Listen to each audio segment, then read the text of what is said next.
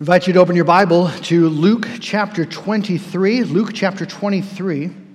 As we continue to follow our Lord on his way to the cross, Luke 23, we're going to begin reading at verse 1 and we'll read through verse 25.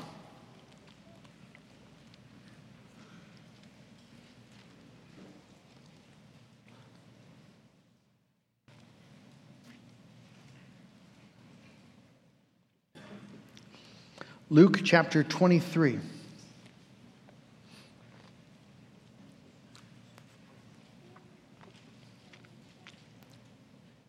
Let's begin reading at verse 1. Then the whole company of them, this would be the Jewish leaders, arose and brought him before Pilate. And they began to accuse him, saying, We found this man misleading our nation and forbidding us to give tribute to Caesar, and saying that he himself is Christ, a king. And Pilate asked him, Are you the king of the Jews? And he answered him, You have said so. Then Pilate said to the chief priests and the crowds, I find no guilt in this man. But they were urgent, saying, He stirs up the people, teaching throughout all Judea, from Galilee even to this place. When Pilate heard this, he asked whether the man was a Galilean, and when he learned that he belonged to Herod's jurisdiction, he sent him over to Herod, who was himself in Jerusalem at that time. When Herod saw Jesus, he was very glad, for he had long desired to see him, because he had heard about him and was hoping to see some sign done by him. So he questioned him at some length, but he made no answer. The chief priests and the scribes stood by, vehemently accusing him. And Herod, with his soldiers, treated him with contempt and mocked him. Then, arraying him in splendid clothing, he sent him back to Pilate. And Herod and Pilate became friends with each other uh, that very day, for before this they had been at enmity with each other. Pilate then called together the chief priests and the rulers and the people and said to them, You brought me this man as one who was misleading the people. And after examining him before you, behold, I did not find this man guilty of any of your charges against him. Neither did Herod, for he sent him back to us. Look, nothing deserving death has been done by him.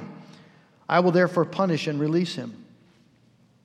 But they all cried out together, Away with this man! Release to us Barabbas, a man who had been thrown into prison for an insurrection started in the city and for murder. Pilate addressed them once more, desiring to release Jesus, but they kept shouting, Crucify! Crucify him! A third time he said to them, Why? What evil has he done? I have found in him no guilt deserving death. I will therefore punish and release him. But they were urgent, demanding with loud cries that he should be crucified. And their voices prevailed. So Pilate decided that their demand should be granted. He released the man who had been thrown into prison for insurrection and murder, for whom they asked. But he delivered Jesus over to their will. Let's ask the Lord's blessing. Our God, as we come to this uh, holy moment, we, we ask for your Holy Spirit.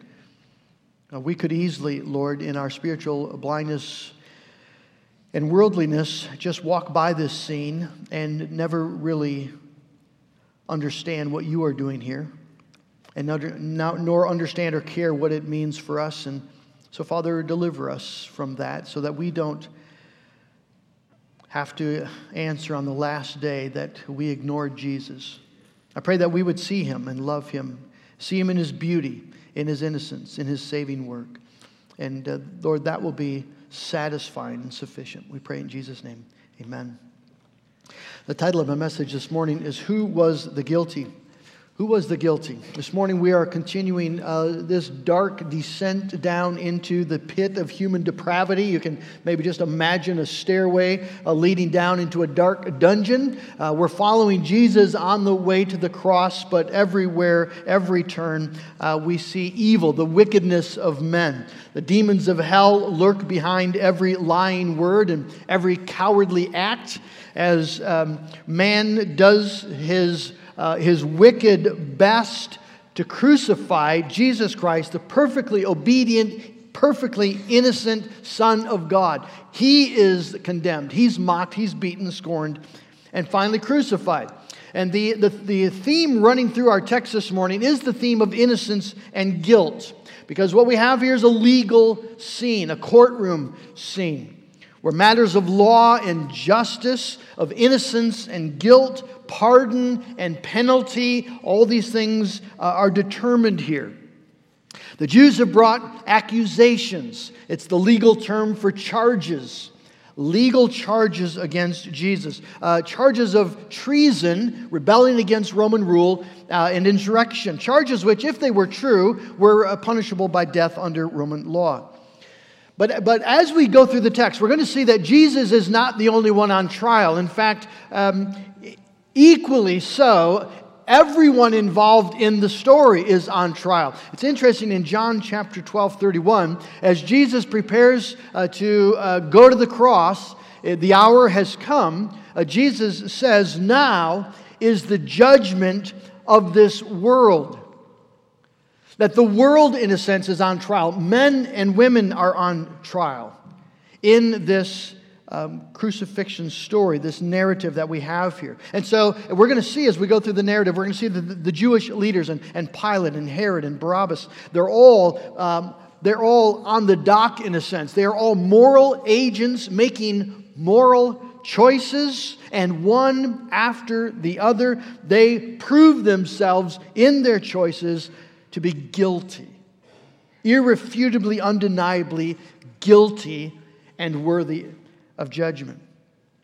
So, what we're going to do as we go through the text this morning, we're just going to follow the, the, uh, the, the storylines. We're going to follow the, the individuals.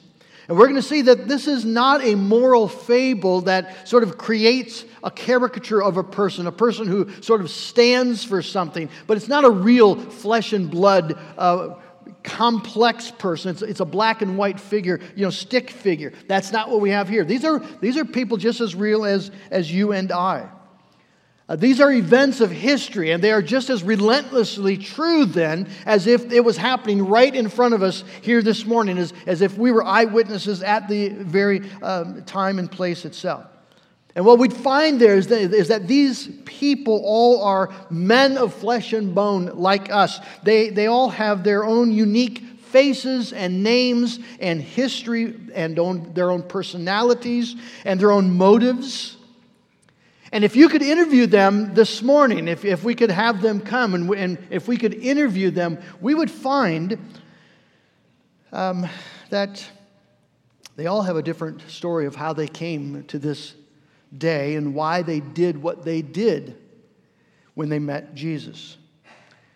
There are a lot of different sorts of people here. You got the Jewish religious leaders, and then you got Jewish, uh, uh, you know, religious uh, affiliated people, and then just some common uh, Jewish folks, part of the crowd. Uh, you have Roman rulers, kings, and governors. You have common soldiers, and the vast majority of them did not wake up that morning thinking that this would be the day they would face the Son of God and make decisions that that brought them to eternal judgment. They didn't, they didn't think that this would be the day they made decisions that were, they will eternally regret if they did not repent. But you see, the simple um, historical fact recorded in God's divine book is that each of these people, no matter what their unique makeup or motive, they, they all appeared in some way before Jesus Christ and they all made an eternally fatal choice. When you ask them the ultimate question, What have you done with the Christ? They will each have to say, We crucified him. We crucified him. Who was the guilty? Well, we are brought first to the Jewish leaders. Uh, Jesus has um, been arrested by the, by the Jewish religious leaders. They've had uh, three trials, two sort of pre trials, all of them mock trials because they're not, they're not looking for justice. They're just looking for reasons uh, to condemn him. Uh, he's appeared before Annas and then before Caiaphas and then before the whole council, and they have determined that he's guilty of blasphemy, making himself equal with God. Well, um, the incredible irony, of course, is that everything he's been doing and saying has been proving that he's, he's not blaspheming. He's equal with God. He's the Son of God. That's what he's claiming. Very, very clearly.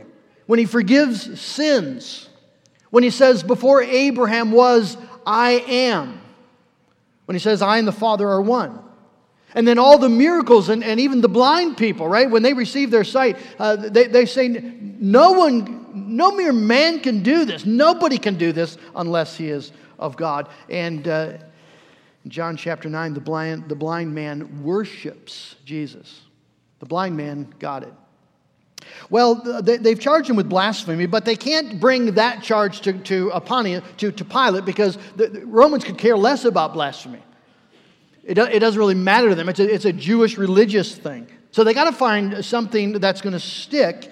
And, uh, and so they, they make up these, these charges. They, they accuse Jesus of misleading the nation and forbidding us to give tribute to Caesar and saying that he himself is Christ the King. Now, these are legal charges that are being brought to Pontius Pilate in, the, in a courtroom. This isn't just them saying bad things about Jesus. These are charges filed against him, charges that have to be adjudicated. And the whole thing is a demonic charade. This man misleading our nation, these are the Jewish leaders. If anyone's misleading the Jewish nation, it, it is these men, the Sanhedrin, uh, don't even believe there's a resurrection. But they, they, they, they lie to Pilate. They say, We found, in, term, in, in other words, that's a legal term again, saying, um, We had a trial and we, we uh, had evidence that was presented, and uh, we have found legally that, that these things are true. But it, it's completely, it's a complete lie. Uh, the first charge is, is laughable. It's such a lie. Just a week prior, they had tried to trap Jesus. Remember when they, when they asked him, uh, Is it lawful to pay taxes to Caesar? And um, boys and girls, do you, remember how Jesus answered? He said, Give me a coin.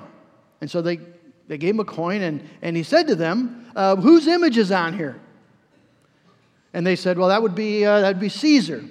Jesus said, That's correct. So why don't you give to Caesar what belongs to Caesar and give to God what belongs to God's, and, and we'll be fine. And the men walked away completely dumbfounded at the brilliance of Jesus' answer. And, and now they're coming and saying, This man forbids us to pay taxes to Caesar.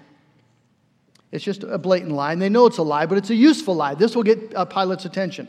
Uh, the second charge that uh, he says that he's Christ a king, they're casting Jesus' messianic claims in purely political terms, as though Jesus were trying to start a Roman revolt.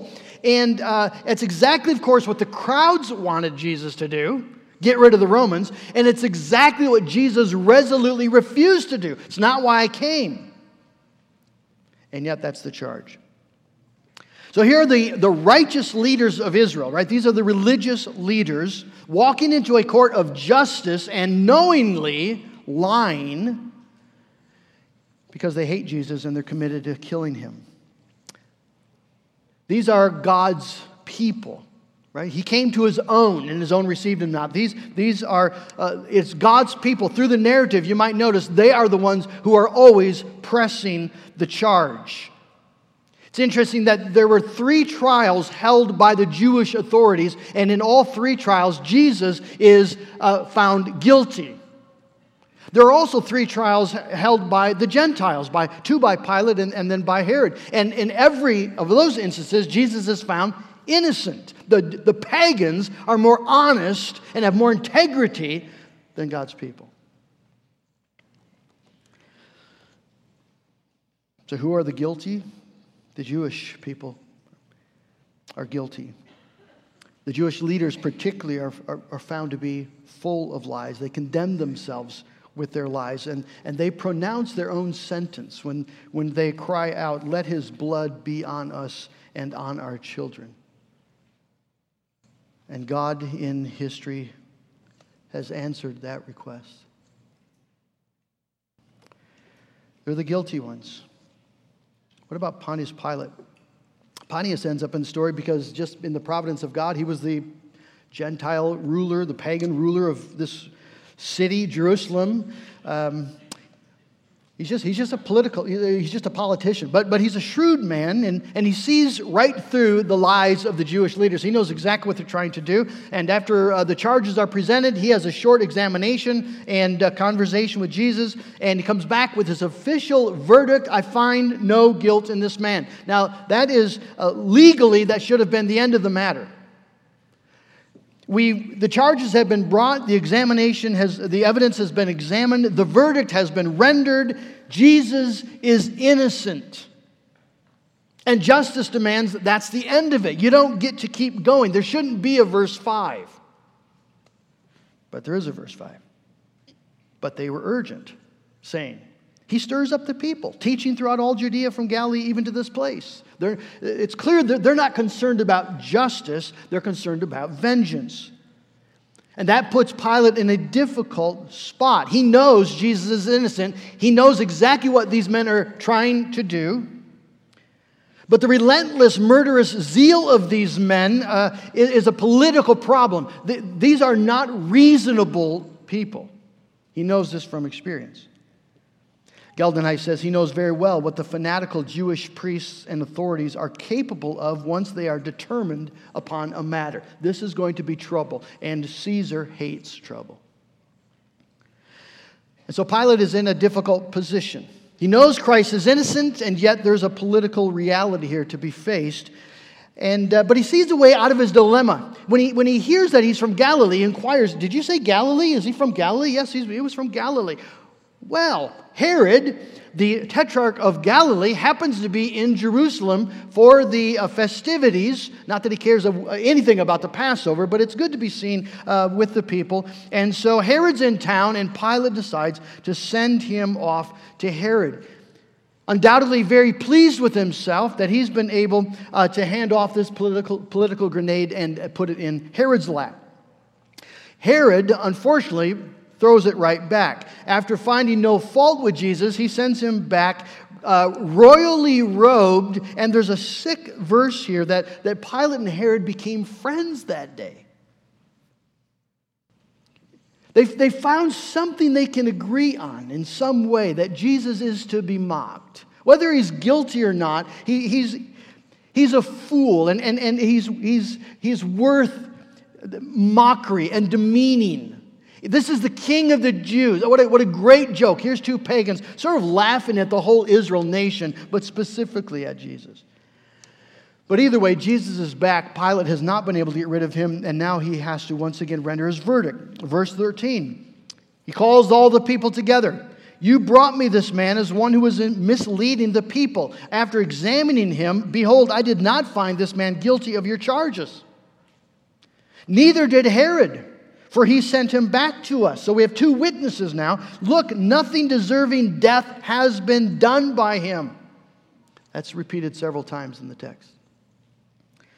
I will therefore punish and release him. Now, notice Pilate's beginning to weaken. He knows Jesus is innocent, and yet, purely to try to pacify the zeal of these Jews, he is willing to have Jesus flogged. But it's also clear that Jesus has made an impression on Pilate. Pilate has seen many criminals and common men in his courtroom, and it is obvious to him that Jesus is neither. His own wife has warned him, have nothing to do with that just man. And so Pilate tries to defend Jesus. Verses 20, he addressed them once more, desiring to release Jesus, but they kept shouting, Crucify, crucify him. A third time he said to them, why? Can you just you can just hear this man. There's there's frustration, there's there's anger. He, he he's resentful that he's being put in this difficult position. Why? What evil has he done? I have found in him no guilt deserving death. Pilate is so close here to doing the right thing. If he would have said at this moment, Be gone, Roman guards, please ex- escort these people uh, out of the, the premises and let Jesus go. He's so close, but that's not what he does. Verse 24. So Pilate decided. What an awful, awful word. So Pilate decided that their demand should be granted. He released the man who had been thrown into prison for insurrection and murder for whom they asked, but he delivered Jesus over to their will. You see, in the end, Pilate decided that his own political position was more important than justice. And so he gave the Jews the permission to take the life of an innocent man. And in so doing, he becomes complicit in their murderous intentions. Ryken says, as we watch Pilate get sucked into this diabolical vortex, we should remember that each one of us is ultimately responsible for what we do with Jesus. Here was a man who did everything he could to get Jesus released, except to actually release him. There are a lot of people who do uh, many things uh, related to Jesus, uh, except actually confess their sin and trust themselves to him.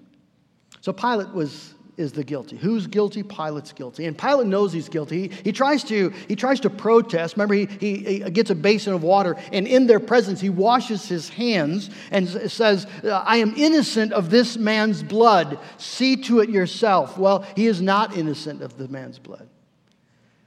His conscience knows he's not innocent. You can't undo the crime. Maybe Pilate's not pounding the nails, but he, he supplied them. And more importantly, he gave legal cover to this act of, of murder from the Jews' mind. So he's just as guilty. It doesn't matter how often he washes his hands. Pilate stood before the most innocent man he'd ever met and consented to his unjust death. He's guilty. What about Herod Antipas? Herod is, of course, the ruler over Galilee. Most of Jesus' ministry has been carried out in Galilee. Jesus, Herod has heard about Jesus, and we're told in the text he was very eager to meet Jesus. Uh, he was hoping to see some sign done by him. So, see, Herod is a man who dabbles in religious things. He likes to think of himself as a sort of a religiously interested person, a spiritual person, people would say today. Someone who's, who likes to have conversations. Remember when he had John the Baptist arrested because uh, um, John was going about saying that Herod was in sin because Herod has stolen his brother's wife. And uh, so John was put in prison, but, but Herod would, would often have John come and speak to him about religious things. He was interested. He liked to have the conversations. Until, of course, Herodias found a way to have John beheaded at Herod's drunken request, and that was the end of that. But now, now uh, Jesus, and initially we know from other gospel accounts, Herod was nervous about Jesus because his conscience was convicting him. He thought maybe that Jesus was John the Baptist come back from the dead. So he's a superstitious man.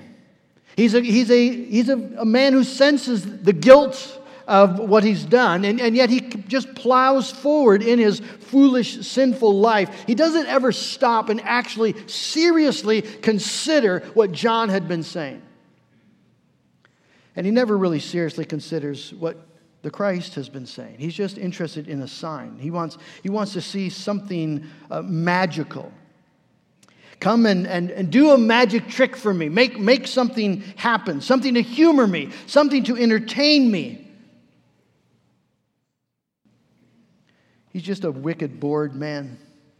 And maybe exerting, it feels like he can exert some influence. Don't you know that I have, I have, power over you? I have power to free you. All I ask is you to show me um, what you can do. I've heard many things uh, amaze me. Can you just imagine this wicked, wicked man asking for a sign? And Jesus refuses to answer him. Herod's sign is the silence of Christ. He'd already had a sign. John the Baptist was right in his house and spoke to him the things of God, and he refused to believe, and there will be no more signs. There'll be no word at all. The only sign is God turning his face away. It's an awful thing when God um, doesn't speak, it's judgment. Jesus doesn't speak. And so Herod uh, decides to punish Christ Herod and his soldiers treated him with contempt and mocked him, and arraying him in splendid clothing, they sent him back to Pilate. Who's the guilty? Pilate and Herod. Herod's guilty. Herod stood before the prophet of God and asked for a sign, for nothing more significant than amusement. He had no concern for revelation. He wanted a trick. Many people go to church hoping for a trick, something to amaze them, something to impress them, something maybe to move them, but no intent of bowing and humbling themselves and submitting to divine revelation. Herod stood before the King of Kings and mocked his reign. What's Herod going to say on that final awful day when he's asked the question, What have you done with the Christ? He'll have to say, I blasphemed him, I mocked him, I crucified him. And then we have Barabbas, the criminal. Uh, Barabbas never intended to be in this story. He was, he was just a he was just a common criminal. Well, maybe not even a common. He's somewhat uh, notorious. But he woke up that Friday morning in a prison cell. He'd already had his trial. He was found guilty, and everybody knew he was guilty of, of murdering someone and leading a rebellion against Rome. Very possibly had a date set for his execution. And the only reason he shows up is that there's this, there's this rule, there's this practice um, of, of the Romans releasing a Jewish prisoner during the Passover festival. And when Pilate suggested that that man be Jesus, the, the people uh, protested, no, no, give us Barabbas. They all cried out together, Away with this man, Jesus! Release to us Barabbas, a man who'd been thrown into prison for an insurrection and for murder. So who's the guilty? Well, Barabbas. Everybody knows Barabbas is guilty. It's been, it's been determined in, in the court of law. And Luke mentions his guilt twice, so we don't miss it. Everyone knows what he's, he, he's a man who's murdered and a man who's led a revolt against Rome. Everyone knows he's guilty. But Luke wants us to see the incredible contrast between these two men Jesus and Barabbas. The difference, in a sense, is highlighted by a, a striking similarity. Uh, Barabbas, that, that's Bar Abbas. So Simon Bar Jonah means Simon, son of Jonah. Uh, Barabbas, uh, there's an early Syrian manuscript that actually has his name as uh, Jesus Barabbas. Either way, Barabbas means Bar, son, Abba, father. Son of the Father. And so here we have two sons the rebellious son the murderous son, the spirit of Cain lives in him. The prodigal son, who's gone his own way, wasted his life serving himself. This is the guilty son, the condemned son, the imprisoned son. The execution date has been set. He's in bondage to death, and rightfully so. And then we have Jesus, the precious son of the Father. If Barabbas is the true son of fallen Adam, here we have a second Adam. A son who lived his entire life in perfect obedience. Not just keeping the rules, but loving the Lord his God with all of his heart and all of his soul, all of his mind, all of his strength, all of his life. And when the devil tempted him, and no one was tempted as Jesus was tempted, the full power of hell thrown at him. Jesus just responded with the word of God It is written, it is written, it is written.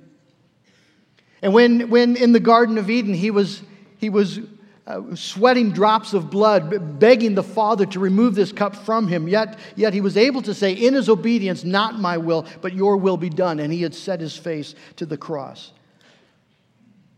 So every place Barabbas, the son of the Father, fails, Jesus Christ, the Son of God the Father, succeeds.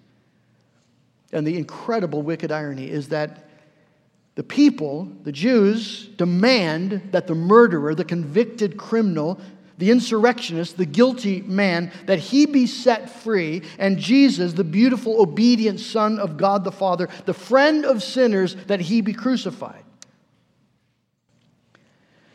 And so it was. Pilate decides to grant the request. He released the man who had been thrown into prison, prison for insurrection and murder, and he delivered Jesus over to their will. And so imagine Bar- uh, Barabbas that day, he's set free.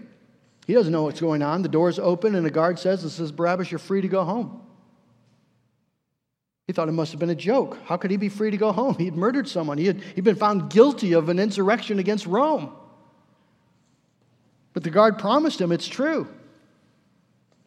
Someone has taken your place. And Barabbas went home and told the story to his family, and Jesus went to the cross condemned. So, who was the guilty? Well, every single person in the story was guilty.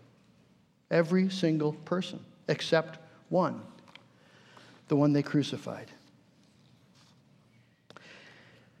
This is a, it's a convicting text because we see that uh, in the presence of Jesus, the world is on trial. Jesus meets us this morning in his word just as certainly as he met all these men that morning. He speaks in his word, and, and that means that you are now an active participant in this drama, whether you like it or not. Phil Ryken uh, tells the story of a, attending a passion play, a Christ on trial. And, uh, and so they're going through the various trials, and, and uh, towards the end the, uh, of our text here, uh, members of the cast had secretly slipped off the, from backstage and had, and had made their way throughout the audience. So when Pilate comes out and says, uh, I find no fault with this man, I will punish and release him, suddenly men leapt up from the crowd and began shouting, Crucify him! Crucify him! Crucify him! And, and says he was completely caught off guard. It, a, a, man right nearby is, is screaming, Crucify Jesus. And, and it, it, says it felt like I was being made part of this. For a moment, he writes, I almost forgot that this was a drama. My first instinct was to grab the nearest actor and make him sit down and be quiet. I had no intention of being implicated in this injustice. But he suddenly realized with a shock that he couldn't protest. He needed Jesus to be crucified. He says, I realized that I needed Jesus to do what the crowd demanded, or I would be lost forever. God help me. If there's any hope for my sins to be forgiven, it's only through the cross. So I had to join the crowd, not in cruel hatred, but out of desperate necessity. Crucify him, I said in my heart. Yes, Crucify him because I'm a sinner who desperately needs a Savior.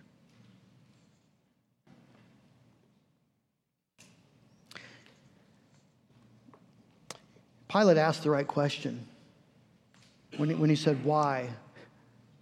Why? What evil has he done? And the answer, of course, he's done no evil. So why is he being beaten and mocked, and why will he be crucified?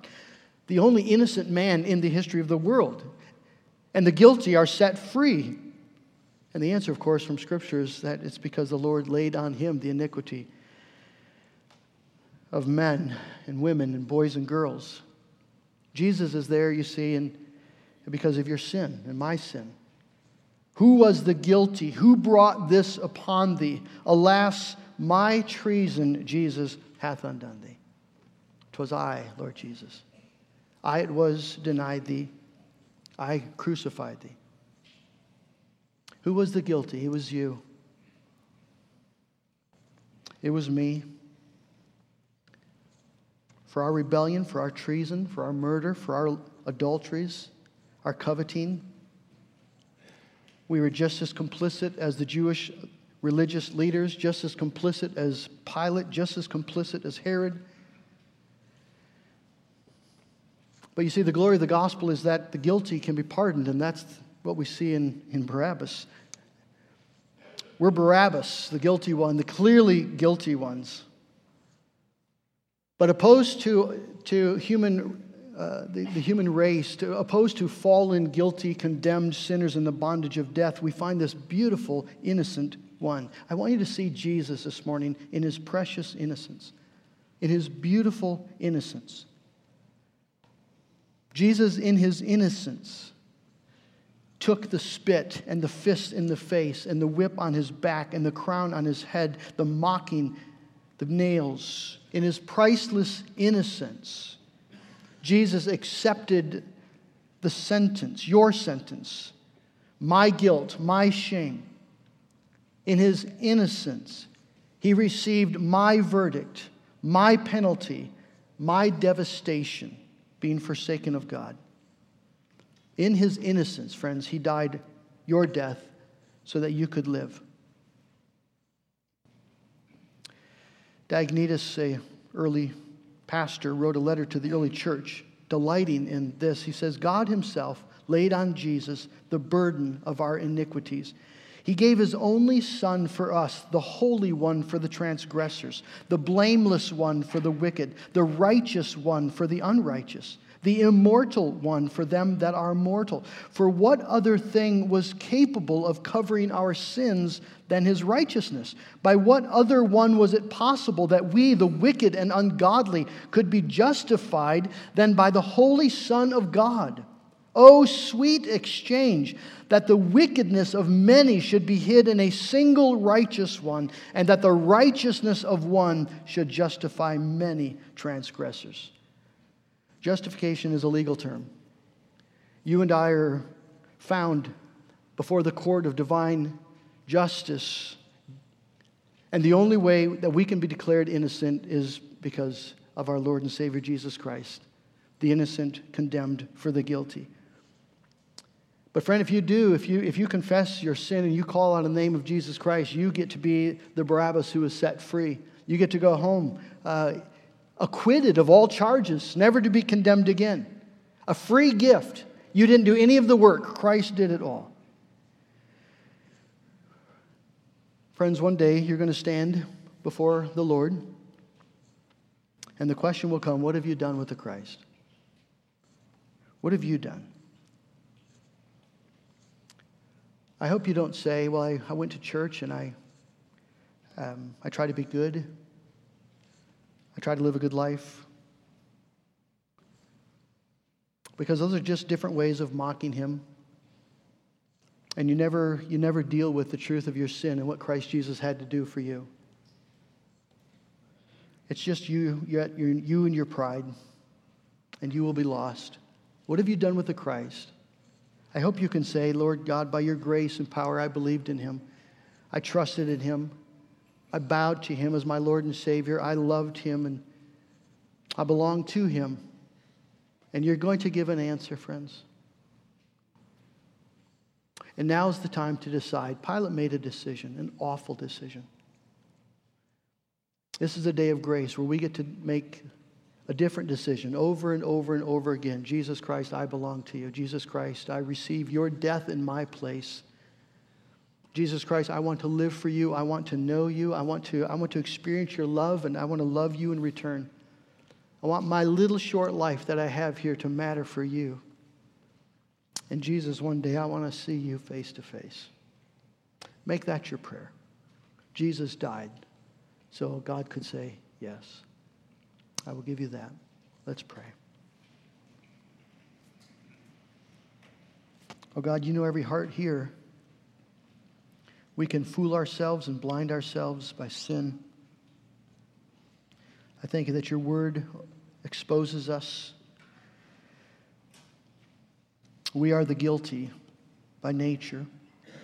It was our treason that undid our Savior. But for all God, thank you that Jesus dies for Barabbas, that Jesus takes the place of those who are condemned in prison to sin and death, and that we are in Christ set free. God in heaven, I pray that you would give us the ability to believe it, to believe it deeply, to love this truth, to love this Jesus, the innocent Son of God, who died in our place so we could live forever. Give us the joy and the peace that comes from knowing this Jesus is ours and we are his. Pray in Jesus' name. Amen.